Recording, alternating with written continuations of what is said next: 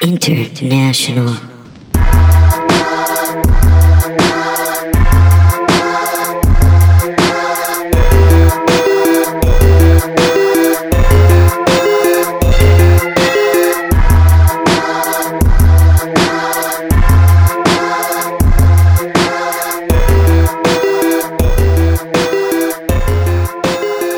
Hello and welcome to another episode of Lie, Cheat, and Steal, a podcast about liars, frauds, thieves, and bullshitters. I am your host, Pat Sarois. With me, as always, once again, my co-host, Kath Barbadoro. Hi, Pat. What's up? Oh, nothing much. Good to be back in the studio doing our thing. We were both kind of nomadic the last month and moving around a bunch. So yeah. Thank you for bearing with us, listeners. Our hiatus is hopefully over for a while. Yeah. Yeah, we're just, we're busy people. Yeah, we're just, just jet setting people, just, with active lifestyles. And that's the truth. Exactly. I think if you were to see us, you would definitely say those are two people with some active lifestyles. Yeah. The two people on the go right there. Oh man, I was traveling around. I went to the East Coast. I went to New York. I did not get a chance to hang out with Kath up there. So sorry, listeners, we failed you in that respect. But yeah, it was fun, man. I had a good time. I was all over town, just walking around, eating bagels, getting pizza, doing all the good stuff. What was the best food you ate? The best food I ate was a meatball sub from a place called Federo's, I think. Okay. In Brooklyn, I went there with Blake Midgett. Shout out Blake Midgett and his homeboy Suntech. And dang, yeah, I'm sad I didn't get to see you. When we're talking about how we're busy. Literally, I didn't see Pat when he was in New York because we were both too busy. Yeah, exactly. Real crazy. But Good news, I'm coming to Austin in a few weeks, so we're gonna record a bunch of stuff in person, hopefully, and . Yeah, sad I missed that meatball sub. That sounds good. Oh, yeah, it was so good, man. And then, this is just crazy. New York, a lot of people know this. A lot of people live there. That's kind of not... Turns out. Yeah, it turns out pretty populated. I decided on the Monday that I was there, that was my basic bitch day. I was just going to walk around New York and do basic bitch shit. And so... Yeah, did you go get a cupcake at Magnolia or something? No, even that seems too hip for me. I didn't know what the hell that was. It's from Sex and the City. It's not hip. So I was going to go start in Times Square. I've been to Times Square before, but I literally didn't know where else to go. So I took the L over from Brooklyn over to I guess fucking Manhattan. And I'm going there, and I look at I'm looking at the map, and I have it has the first and third street stops, and then it has the 14th Street stop. And I saw the first and third street below it was listed as the East Village, and I was like, I've heard of that. I should go just walk around in the East Village. So so I get out, and I'm walking around, and I'm trying to find a place to inconspicuously smoke weed to make the city better, and that's hard to do in New York. There's people fucking everywhere, and so I ducked off in the street real quick, and I just just quickly ripped this little bowl, and so I was like, all right, no, yeah. So I walked down the street, realized it was empty, walked back down that street, did my thing, and then walked back up the street. And as soon as I got back onto the Second Avenue, I literally bumped into Martin Urbano and Kelsey Kane. So friends from the Austin comedy scene who are now in New York, fucking crushing it. But it was just insane in that city of 8-9 million people. I bumped directly into the two people I fucking know there. That's crazy. Yeah, that's super crazy. That was cool. Then we spent the day just kind of walking around in the East Village. Yeah, it was cool. I third wheeled it. It was a good time. It definitely was a drain on their relationship. So it was fun. That was good. It was fun being there in the big city. I have got a story from another big city, the third biggest, I believe, or third or fourth biggest in America. This is this one. We're going all the way to Chicago, Illinois, Kath. Okay. We're headed to Chicago. This one is, this is a crazy story. I feel like Chicago seems like a place where people get up to crooked shit. But in a fun way. I've described Chicago as a city of bar regulars before. Yeah, just a bunch of norms just in and out of the bar. Yeah, just the city of norms. Yeah. It's the city of norms. That's America. I love where he was going to rename the entire map. New York, America's doorknob. Chicago, the city of norms. Did you get sick while you were in New York? Are you healthy still? I'm still pretty healthy. Good job. I just insulated myself with booze and drugs. So like nothing got in. Yeah, it was pretty fun. But yeah, I mean, the Brooklyn bar scene, or at least the portion of the Brooklyn bar scene I was exposed to by Blake Midgett, is fucking nuts. Like, it's like every night is sidebar in Austin, like on a Friday at 11 o'clock. It's like every night, which is every moment seemed like that. It was pretty tight. Yeah, it's hard to find like a chill bar. Like everywhere's loud, everywhere's full of people. It's crazy. Yeah, I found the one that I had the show at, Faulkner, that was actually a pretty dope spot. I walked in, it felt like I was in a New England study in the turn of the century. Like it was just, it was pretty cool. Like the show was legit lit by a fucking fireplace. So it was very chill. Aww. Yeah, fun times. But but enough about the Big Apple. Let's go back to the city of norms. The city of the deep dish, Chicago, Illinois, specifically August 8th, 1974 in Chicago, Illinois. Really a great time for Chicago. Like mid to late 70s, you have like the disco sucks movement. Yeah. You have John Belushi is still kicking, you know. Yep, it's a big time for the city of Chicago. Yeah, there's big hair, it's big shoes, big cars, everything, you know, everything is going good. But not at this, not today, not at this place. We pick up our tale. We're joining burglary detective Jack Sherwin is called to investigate a break-in on the city's south side. The victim is one Linda Taylor. She explains to Sherwin that someone has broken into her home and stolen $14,000 worth of jewelry, fur coats, and cash. Linda is shaken up, but not too worried. Wow, her home sounds awesome. Yeah, exactly. Yeah, I just got gold, fur coats, and cash. Yeah. Cool lady. She like lives in one of those like mid or late 90s to early 2000s rap covers. Like she just she lives in a No Limit poster. But so yeah, Linda's shaken up, but not too worried. Luckily, most of the items were insured, so that's always good. As Sherwood listened to her story, he began to have the strangest feeling. He had seen this woman before. Something about her was familiar, you know? So he asks for a glass of water, and she obliges. Sherwin wraps up the interview and leaves Linda Taylor's home. Unbeknownst to Linda, Sherwin leaves with the glass that she brought him. So real, like, already we're just like in like old school detective work, you know? And so he brings it back to the precinct, and Sherwin has the glass tested for fingerprints, runs the results to the database, and the prints come back, and it rang a few bells for Sherwin. 2 years ago, at an address across town, he had investigated a very similar burglary. It was $10,000 in cash and jewels burgled from a woman who had different hair, a different name, and a different address. But by God, that was the same woman. He knew it. He was like, "That's the same lady." Whoa. Okay. Yeah, so that case. So he didn't realize until later. Like he just interviewed her, and then he was like, "Wait a second." Yeah, he had an inkling during the interview, and he snagged the glass to get like, you know, the evidence. So and the fingerprints came up again? Yeah. He fingerprinted. Oh, wow. Yeah. So he ran the fingerprints, and it came back. He's like, "Oh yeah, this is a case that I worked 2 years ago. It's the same lady," and it ended with her being charged with making a false report. Okay. And he looked at all the evidence. So her house wasn't that cool. She just really wanted it. Yeah, no. It was not as cool as she very few things are as cool as you make it out to be to the insurance company. That is a truism of life for sure. They just must get the craziest, just like grandiose fucking statements about people's stuff like that. So that this one would too. He looked at all the evidence. There was nothing substantiated that there was a break-in. But Sherwin, he was shocked that this woman would be so bold. So he dug a little deeper into the mysterious Linda Taylor.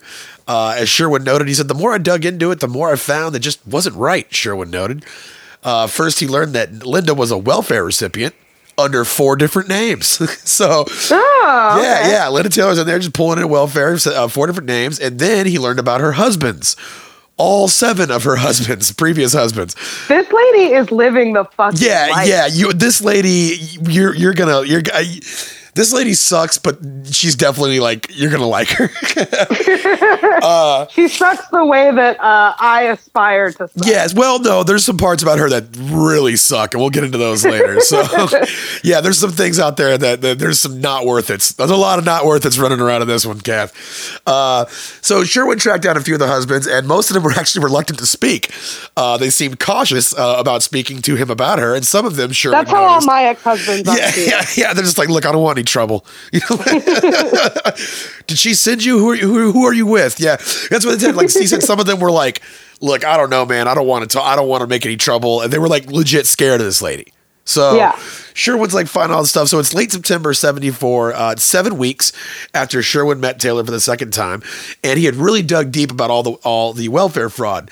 They also found that she was receiving military death benefits from 4 non-existent husbands. Like that's not 4 of the 7, but just 4 additional fake husbands. 4 additional fake husbands. Yeah. Paper husbands. So she's up to 11 now. Yeah, 11. 11 confirmed, or 11 like suggested or confirmed, but like there's 7 that are physical beings, and 4 of them are just homeboy in Shawshank Redemption, just fucking completely existing on paper. So this paper husbands. Yeah, paper husbands. This actually makes a pretty big splash in the press. The detectives' findings make it to the Chicago Tribune. And so it actually catches the attention of Pulitzer Prize winning journalist George Bliss. He wrote about her saying that Linda Taylor received Illinois welfare checks and food stamps, even though she was driving 3 1974 Autos, a Cadillac, a Lincoln, and a Chevrolet station wagon. She claimed to own 4 buildings on the south side of Chicago, and she was about to leave for a vacation in Hawaii, is what he wrote. The story detailed a 14-page report that Sherwin had put together, illuminating a lifestyle of false identities that seemed calculated to confuse our computerized, credit-oriented society. So it's just somebody that figured it out. Yeah. There was evidence that the 47-year-old Taylor had used 3 Social Security cards, 27 names, 31 addresses, 25 phone numbers, and not to mention 30 different wigs.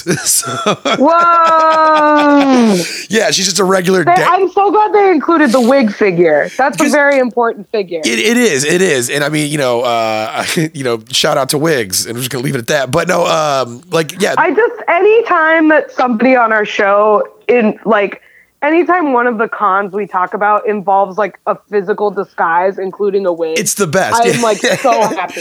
Well, because that's what it's like when you watch a movie and you see like for example, like John Carpenter's The Thing, great movie because it's all none of it's CGI. It's all like real stuff. It's there. So when you see like a scam that involves like a wig and a fake mustache, you're like, oh, this is that real.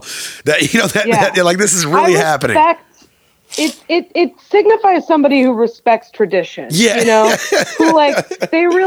understand the legacy that they're coming from in terms of scammers, and they want to honor it. Yeah, exactly.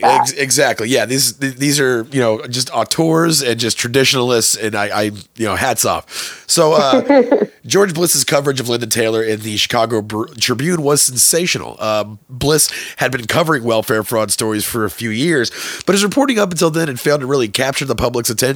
I mean, headlines about the federal government auditing Medicaid weren't exactly sensational, but here was a bona fide front page scoop. So they're on it. They're running with it as the Tribune. Yeah, and I can already see where this is going as far as people getting real horny about shaming welfare. Yeah. We're gonna dip our toes in that pool today, Kath.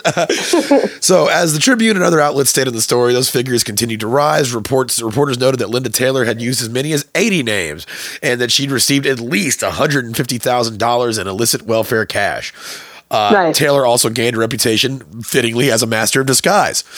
Somebody said that, she's black, but she's able to pass herself off as Spanish, Filipino, white, black, Asian. That's like 4 of the same things. I get what they're saying, but I feel like that just means you're sort of brownish. Yeah, that's not exactly that impressive. I feel like I know a lot of people who could kind of pass as any race if they wanted to, just because it just means you're a light-skinned brown person. Yeah, exactly. Yeah, exactly. I mean, that's got to be crazy because, like, if you're like in Hollywood, for example, if you're a white actor, you're generally unfortunately, sometimes you're not cast as white people, but a lot of times you are. No. White people can be anything in Hollywood. That's very inspirational. Yeah, but I would imagine if you were like a person of color acting in Hollywood, and you just go to it'd be weird. You go to a place and they're just like, "I want you to play a Mexican guy," and you're like, "Well, actually, I'm my mother's from Hong Kong and my dad's Italian." And they're like, "Yeah." Whatever, you're Mexican now. I mean, white people do it too. Like, you know, I'm Italian. Like, Italians and Jews have been playing each other in Hollywood forever. Yeah, for sure. But to white people, it's just like, okay, you're sort of brown. You can just be any brown. Yeah. That's like the old Star Treks and the Klingons were just like Puerto Rican dudes with goatees. No makeup whatsoever. It was just literally like swarthy Puerto Rican dudes. Oh, man. So they said that she also appeared that she could be any age that she wishes, from the early 20s to the early 50s is what somebody said. So the public was transfixed. Bliss dubbed her, and this is a term that has stuck and has perpetuated a lot of damage, and we're going to get into that. Bliss dubbed her the welfare queen.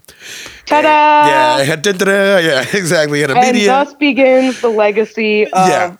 So much fucking bullshit. Yeah, so much poverty shaming. Yeah, this is it. This is where it starts. That's what today's story is about. So he dubbed her the welfare queen, and a media sensation was born. Now, the Tribune had found a central character in this ongoing welfare drama. A story about a large dysfunctional institution became a lot more personal.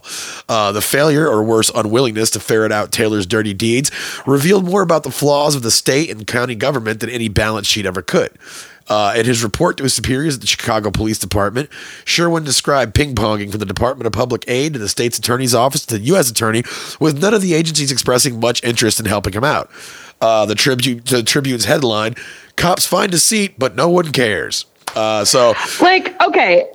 understand why this is sort of a perfect storm for people that wanted to cut welfare. Yeah. But, like, wouldn't you, like, the other way to interpret this is, like, they didn't care because this isn't that big of a problem. Like, this doesn't happen that often. Yeah. Like, it's statistically, like, not where the vast majority of welfare money is going. Yeah, exactly. Therefore, it's not worth spending a lot of resources on.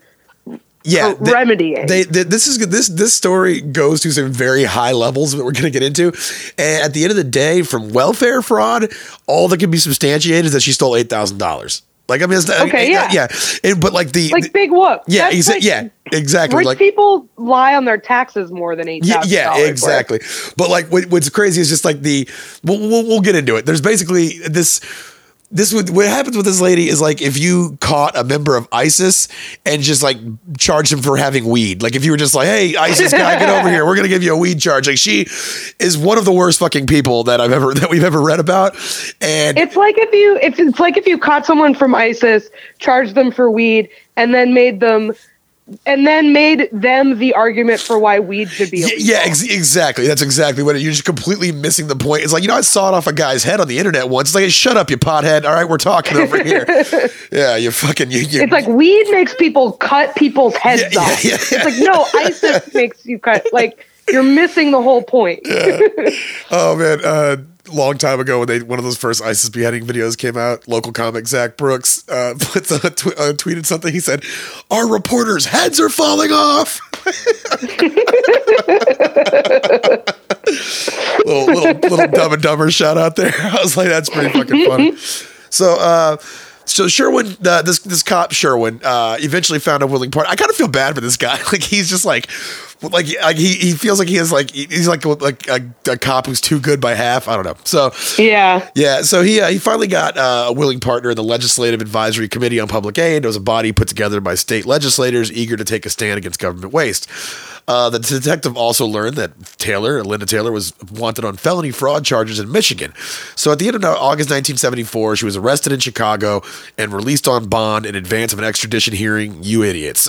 A month later, and the day after the Tribune told her story for the first time, Linda Taylor didn't answer when her name was called in Cook County Circuit Court. The most notorious woman in Illinois was now on the lam.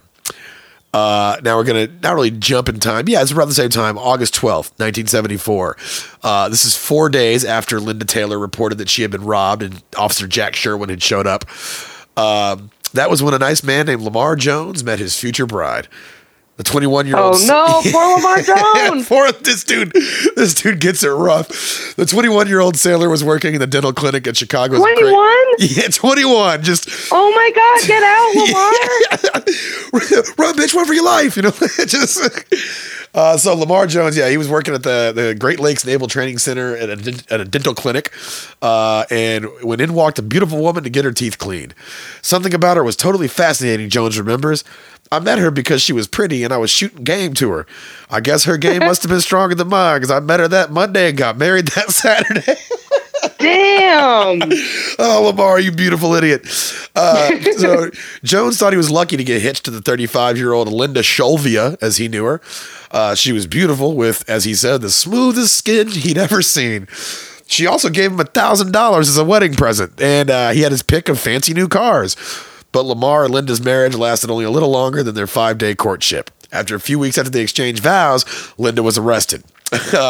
When Jones paid her bond, his new wife fled the state.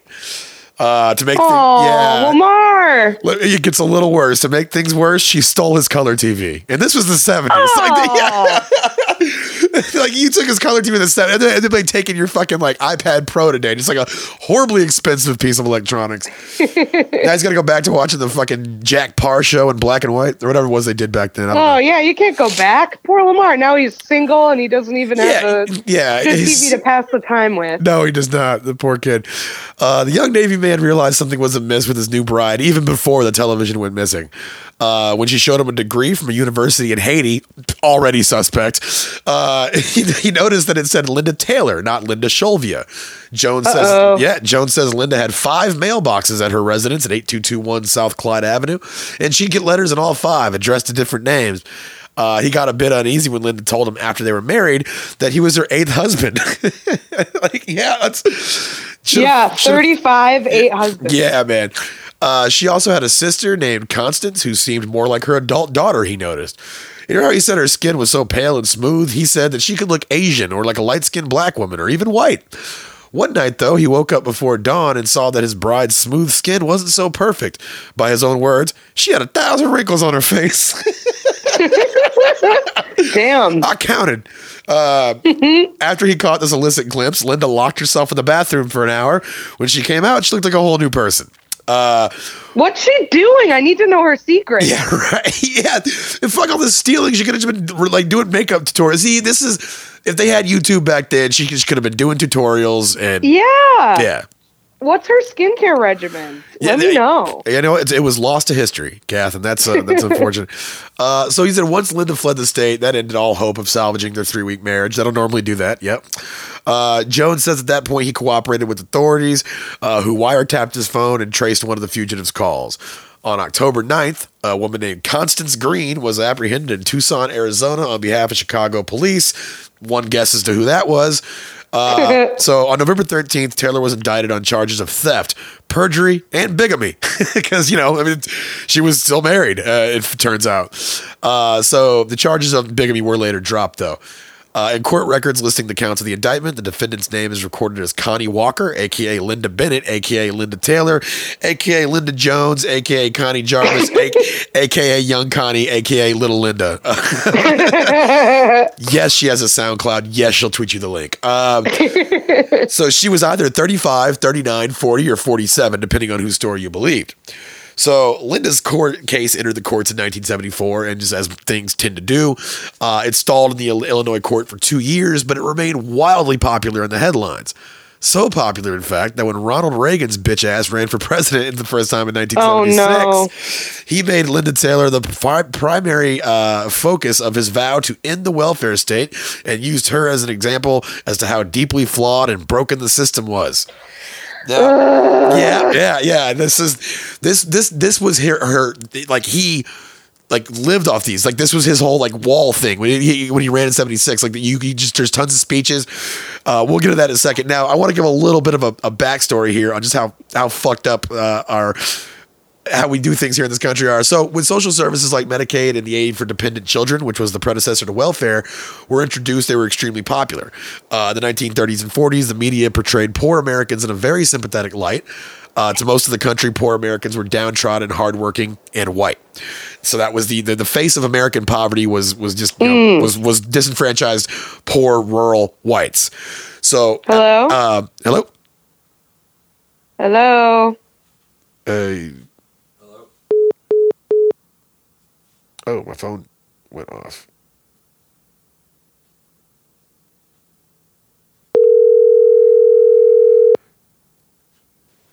Hey, what's up? Sorry, yeah, you got cut off somehow. Yeah, I think my mom texted me about that fucking shooter. Anyways, sorry. Yeah, so let's go ahead and edit that. And I'll come back in. Yeah, the last thing I heard was that they treated poor people in a sympathetic light. They were white and downtrodden. Yeah, I ended on white. So just mark it white.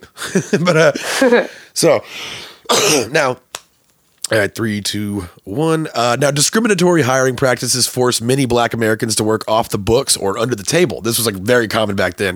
It was a lot more rare for an African American to get like an on the books job. It didn't happen nearly as often as you would think. So now, because of that. That disqualified them for government assistance because they weren't working. So, so yeah, that was like a huge thing back then. So with the civil rights movement came widespread legitimate hirings of African Americans, which then qualified them for social services and programs. So just per the usual, now that Blacks had access to the same social safety nets as whites, the media's portrayal of poverty-stricken Americans changed dramatically. You can like literally see the moment this changed if you go back and look at just like old news footage.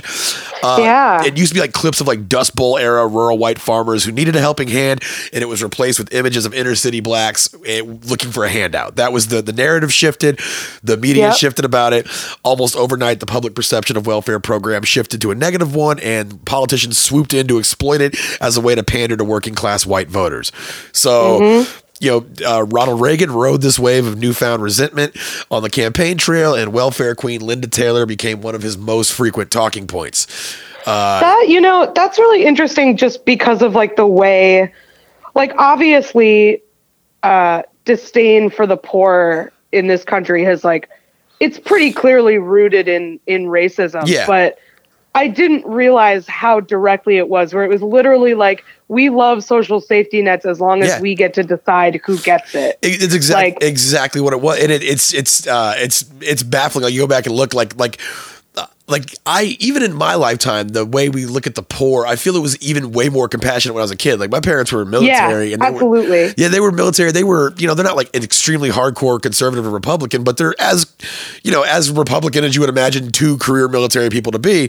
And like I remember it was back then. It was just like I don't know, like if someone was poor, it was like we felt sorry for them. We, man, they must have had a rough life, and it's like that's gone now. Like I talked to my friends who are like more on the hard edge conservative thing, and they're just like, very few of them have any sort of compassion towards, or it's always like, well, yeah, that person just needs to pull themselves up by the bootstraps and work. So life sucks sometimes, and it's just it's not like right. It's less like Sorry. It's now more like a personal failing in a way that like, obviously even in the 80s with people like Reagan, it was definitely like this whole narrative of like personal accountability, particularly relating to inner city Black people.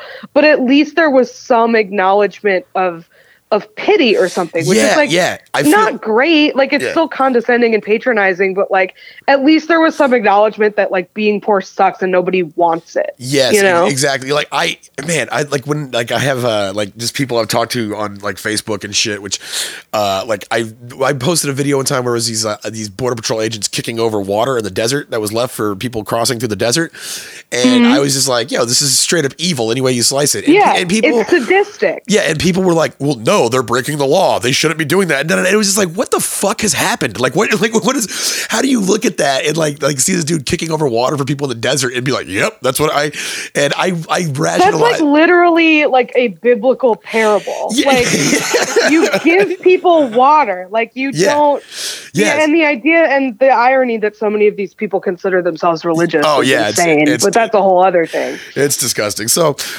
yeah, they that was around where it changed. It changed like that began to change where it was because, you know, we have all these, you know, like the New Deal was insanely popular. Like Roosevelt, you know, like we're going to put a fucking car in your garage and a chicken in your pot. Everybody's like, fuck yeah.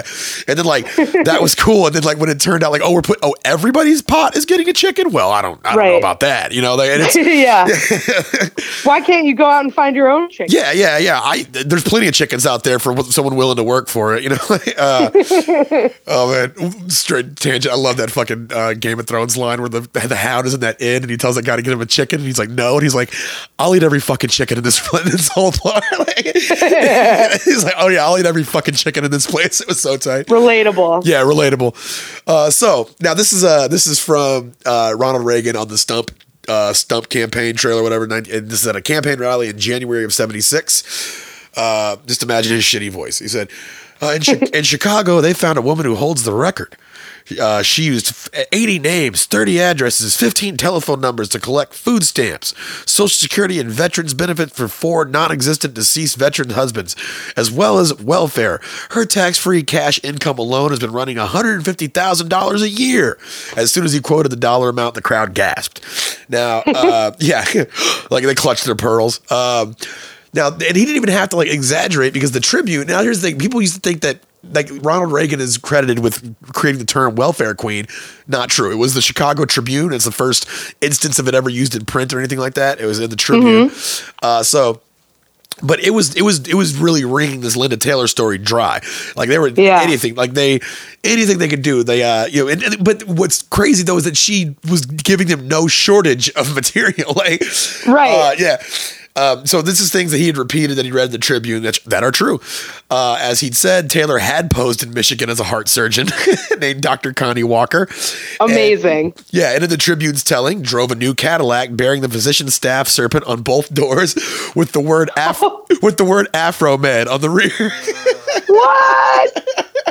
What on earth? Yeah, according to other accounts, she allegedly practiced voodoo and had traveled to Jamaica after being released from jail.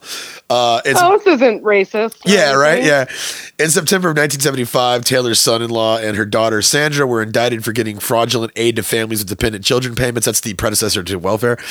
A month later, with Taylor out on bond and awaiting trial for welfare fraud, that was when she called police and said that 2 men with guns had barged in her apartment and stole $17,000 in jewelry, and that was when she met Jack Sherwin. She was trying to change it up a little bit. Like she was like, all this money from my fake dead husbands is pretty good, but I bet I can figure out something else here. Yeah. And now she there's a whole part of this that I can't even like narratively put in. It just makes no fucking sense. So when we get to it, it's just a completely separate thing that she did.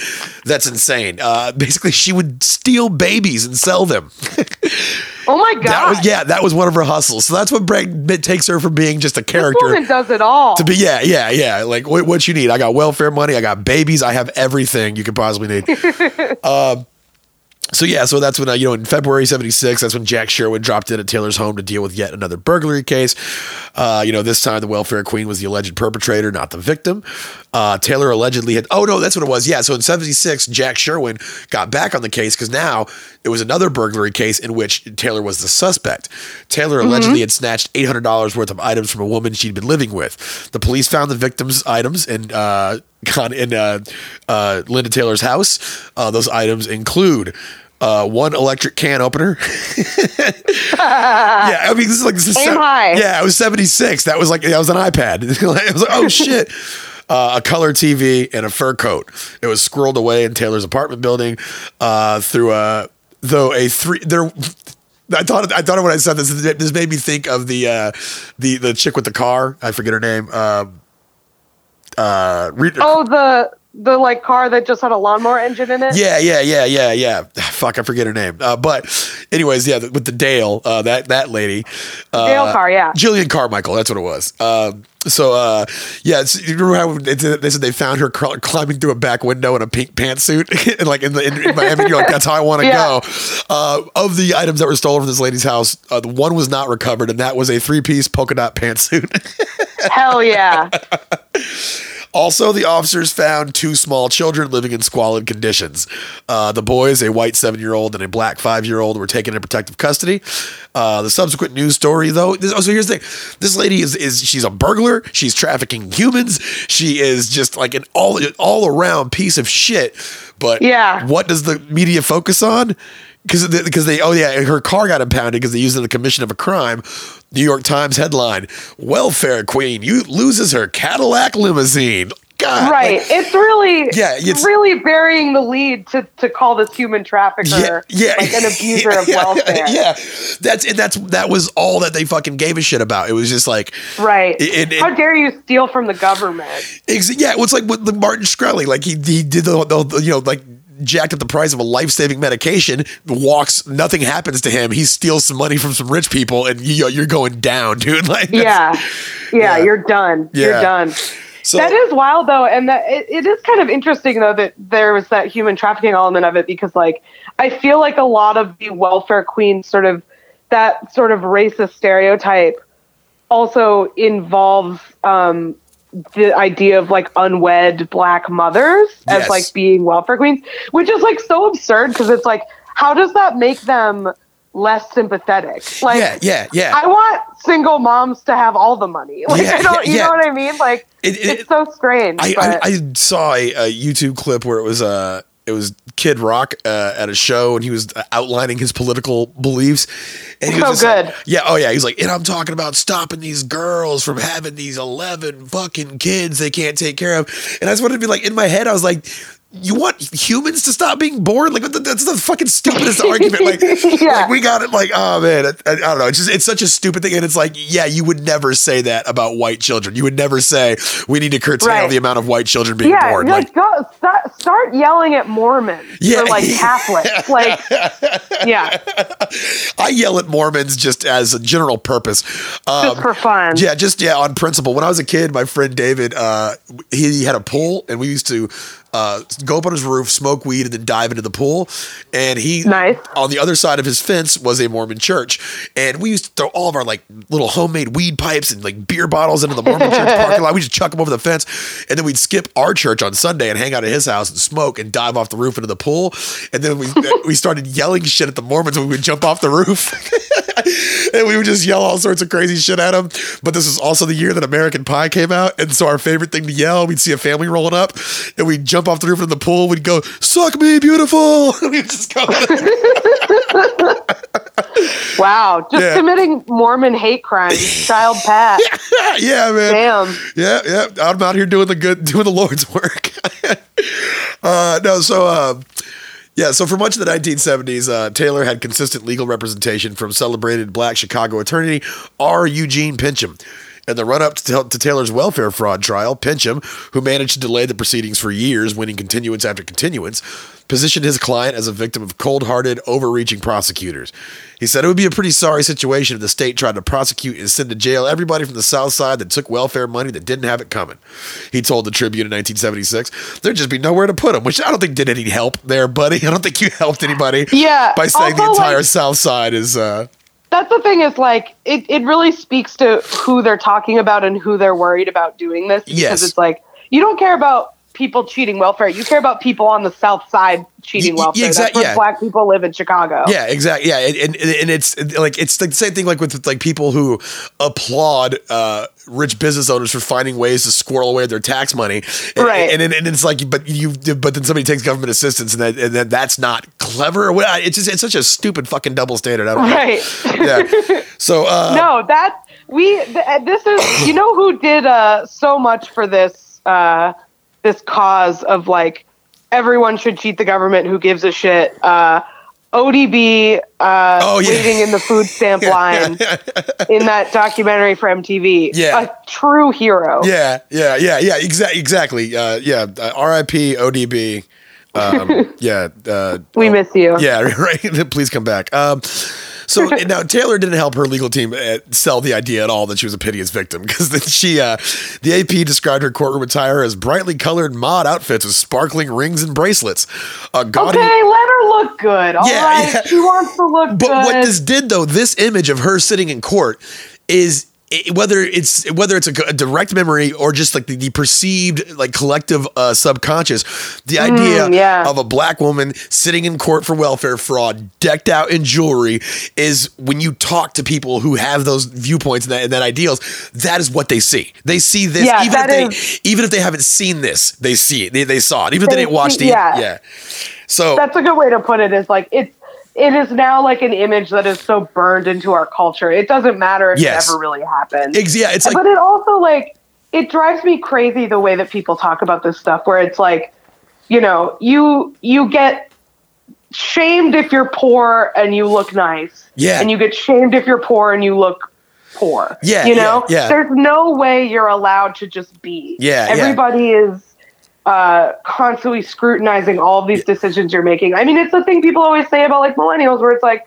oh, you're poor, but you have an iPhone. It's like, an iPhone costs like way less than a fucking house. Yeah, like, exactly. You know, it's not the same thing. You can't. Yeah, you can't make those comparisons. Everybody is a fucking expert on what poor people should do. If you ever been with a middle-aged woman in a grocery store, I tell you, they are experts on what should be going in that shopping cart. Like, why are they buying all those pizzas? They should just get a whole chicken.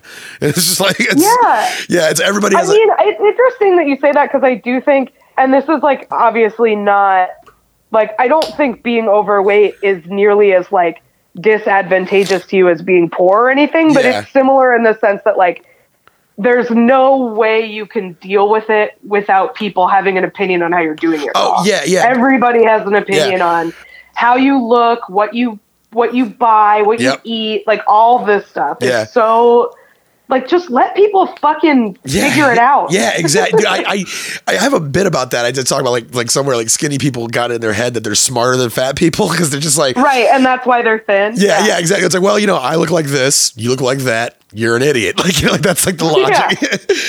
Yeah. So now her court behavior was bizarre to say the least. At one point she gave a home address that turned out to be a vacant lot. Nice. Her attorneys did make an effort to have her declared insane. The petition for medical examination was ultimately denied. In February 1978, the welfare queen entered Illinois Dwight Correctional Center. According to the Sun-Times, while incarcerated, she worked cleaning her fellow inmates' cottages. As of March 1979, she had a minor violation on her prison record, having allegedly used state-owned materials to make cushions and sell them. So she's hustling, you know? So after that, Linda Taylor disappeared from the news. By the end of the 1970s, Taylor had become a historical footnote.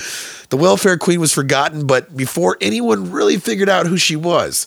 And at this point, we want to jump back into the Wayback Machine, and I want to rewind back to 1964, also on Chicago's South Side. Police responding to a family member's call to please check on an older relative who was deathly ill. They find the body of Lawrence Wakefield. They also find tons of coins, cash, and betting slips. They put it together pretty quickly. They're looking at a very large-scale illegal betting operation. You see, Lawrence Wakefield wasn't just some guy. He was the last black bookmaking kingpin in Chicago. The mob controlled mostly everything in that town, but Lawrence had managed to stave them off and to actually thrive, and he did it by just living very modestly. Everybody thought he was like a small potatoes guy, and he was definitely past his prime. Most of the money that they found was over 50 years old. It was cash, but he had a lot of it. That's pretty sick. Yeah, he had saved all that money. He had it stashed in couch cushions and mattresses, and it was just everywhere, and a lot of it was in change, not even in fucking bills. It was in change. And he had it stashed around after police went through all the dozens of hiding spots containing wads of cash. All told, he had over $700,000 in his house, just chilling. Nice. In 1964, that's like I would say maybe like $1.78 million around there. Oh yeah. So he was doing okay, and there was nothing outright linking the cash to the gambling operation, so his family was free to claim the money. Which is cool. Thing is, though, he had no will and no living relatives, so. So when photos of all that cash hit the Chicago papers, more than a dozen alleged heirs emerged to grab for the money. So one contender was a woman named Rose Kennedy, not the lobotomized sister of the John F. Kennedy, but she was a 66-year-old white woman who said she was Wakefield's common law wife. According to Kennedy, she and her late husband, who had died 30 years earlier, had invested $160,000 to start their own betting operation in Chicago. When her husband passed away, Kennedy explained, Lawrence and Wakefield had taken the reins of the operation, and she'd become his live-in companion. So she allegedly found out that her live-in companion was dead from the newspaper. Yeah, it seems like they had separated, but I guess they lived together long enough to substantiate common law. But now she was the strongest claimant. Her toughest competition, though, was a woman named Constance Wakefield. On April 18th, 1964, the city's black newspaper, the Chicago Defender, dope-ass newspaper name, really good, splashed a headline across its front page. Dead policy king, $763,000 demanded by his daughter, in quotes, has papers to prove her claim. The first two paragraphs of the story read skeptically. I just love the idea it's a black newspaper and the paragraphs read skeptically. Like I'm saying. All right, so hold on. A 29-year-old woman who claims to be the daughter. I bet. Of the late policy king, Lawrence Wakefield, has unfolded a fantastic story of plots and intrigue which separated her from her father. The claimant, Constance Beverly Wakefield, who lives on Chicago's north side, showed the defender an array of documents which she claims prove she is the daughter of Wakefield. It got stranger from there. Constance told the defender that Rose Kennedy, Lawrence Wakefield's purported common law wife, was no such thing. She also accused Kennedy of trying to poison her, saying the doctor said I had swallowed enough strychnine to kill a dozen people. I love how crazy people talk. It's very good. I just like, you know, you're when you're trying to make your claim plausible and strong, definitely accuse everyone else of poisoning you.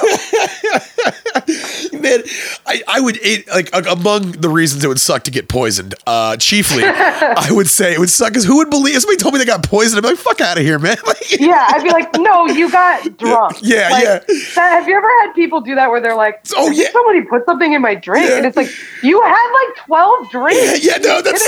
Yes, that's so fun. That's a comic who remained nameless on the air one time was like, I think somebody slipped something in one of my drinks. And Michael Priest, who will remain named, said, he's like, so you think somebody slipped something in one of your 15 drinks? Obviously, you know, believe women, all that stuff. It's like, if somebody has an experience like that, I believe them. But if you're just like, man, I woke up and I felt really shitty today. Someone probably slipped something in my drink. It's like, no, you drank too much. Yeah,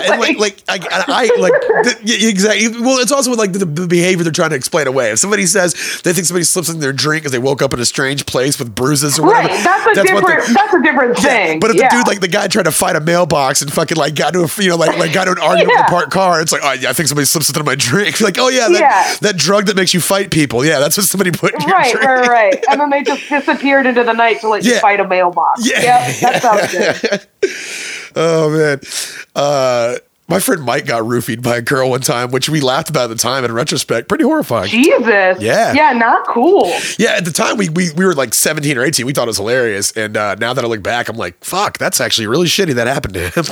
Yeah, listeners, don't roofie people. Don't. Watch your friends' drinks. Thank you. Yeah, exactly, exactly. So it got straight from there. Constance told the defender, there's no such thing. She said the doctor said she'd swallowed enough strychnine to kill a dozen people, but didn't die.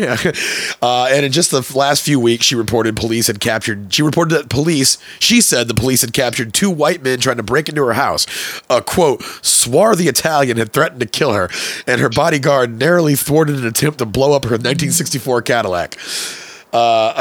A few days after that, the Associated Negro Press wrote, can they warn me before they put these fucking words in there? It just feels it feels weird saying Associated Negro Press. I don't like that.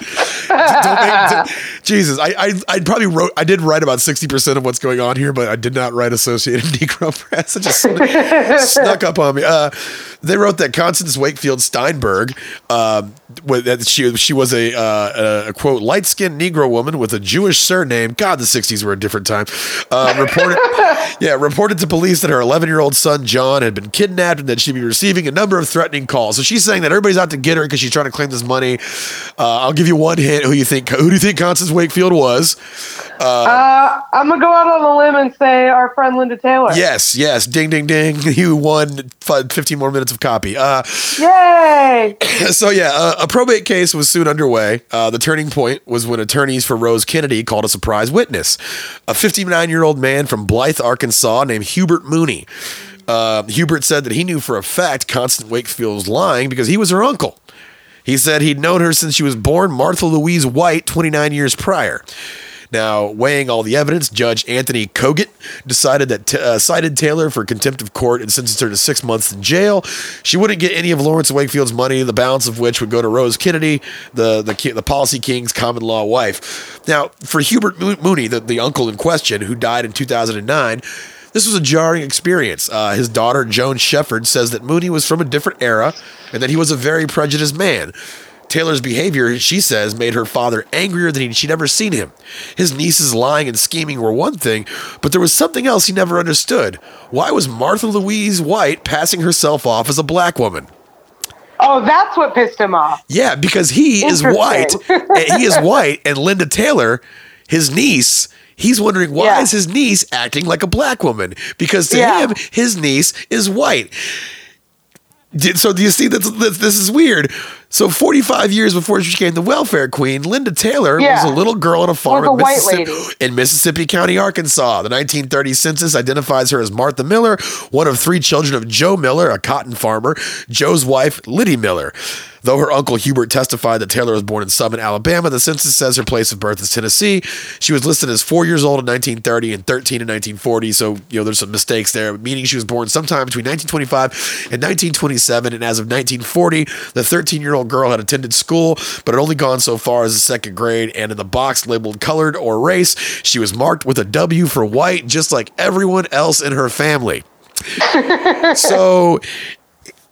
Now there's speculation because she did have her kids were like kind of split down the middle. Like some of them, she had four kids. Three of them passed for white. One of them, a brother who was black, her kid was black.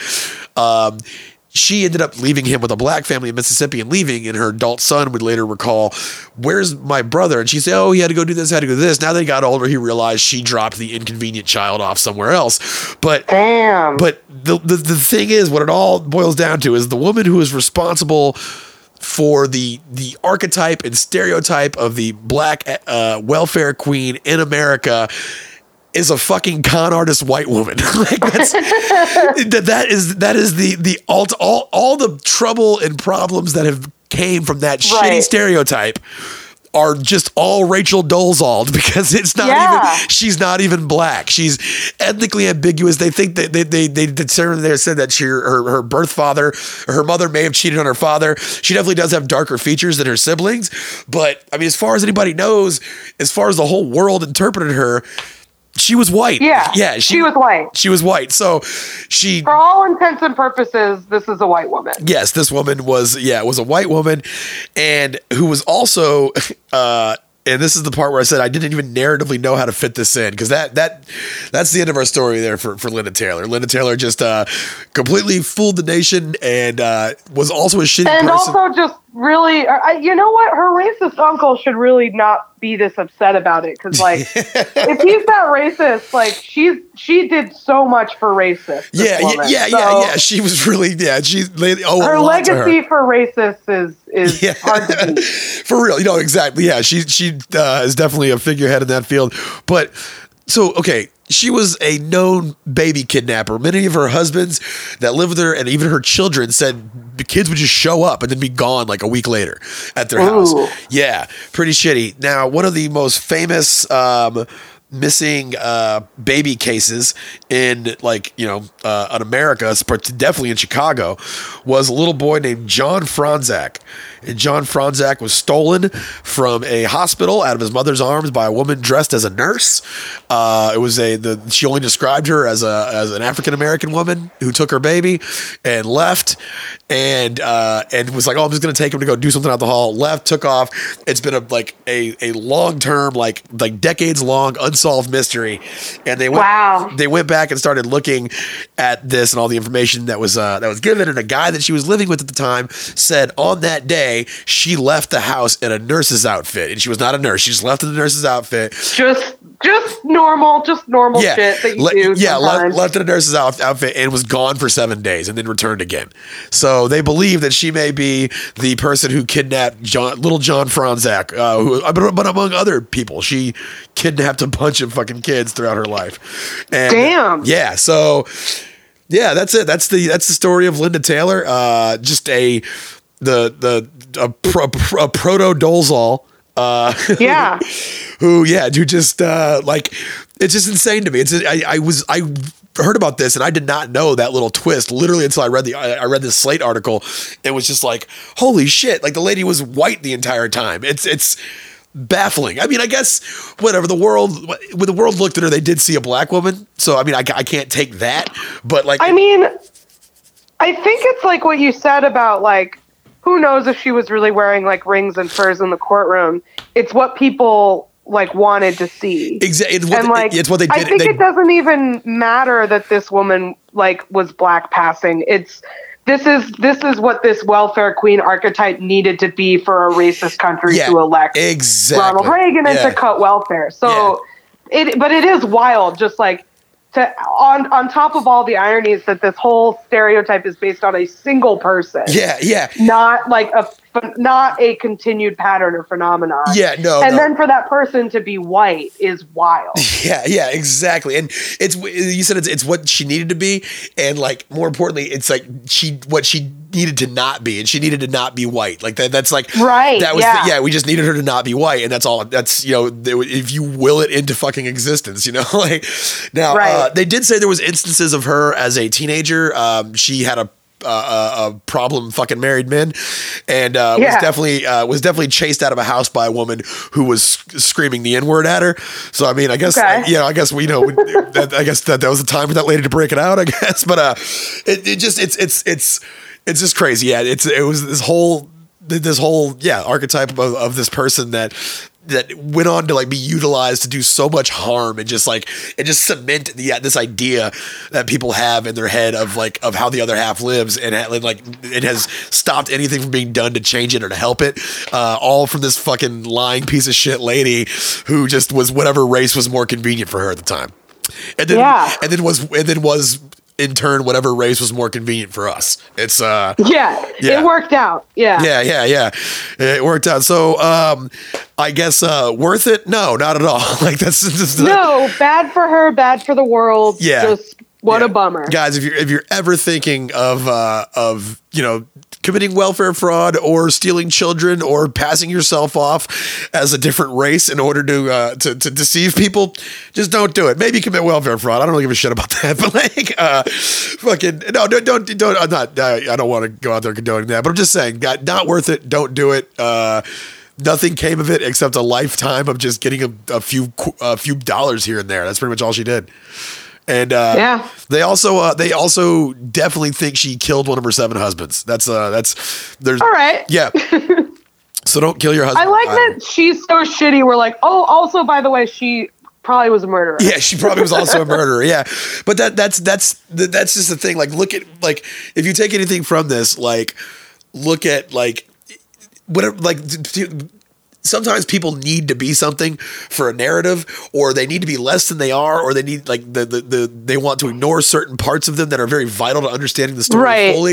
It's what's a more compelling story. Exactly. And it's literally, it sucks because no one else is going to do it. It's up to you. It's like you have to like dig deeper and do the math and figure out what the fuck is going on.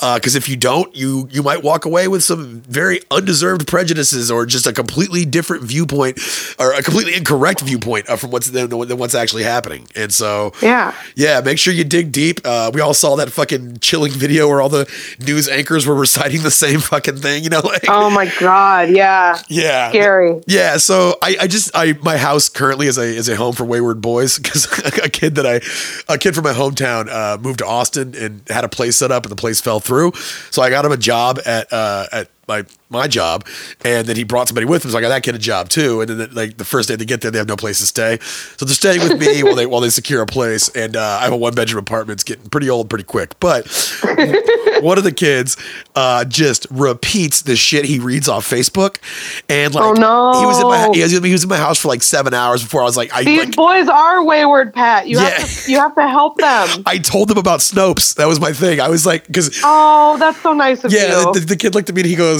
hey, first of all, he says, guess what? That's the worst way to start off a fucking story. Don't ever tell anybody, hey, guess what? Oh my God, yeah. If you're not a child, don't do that.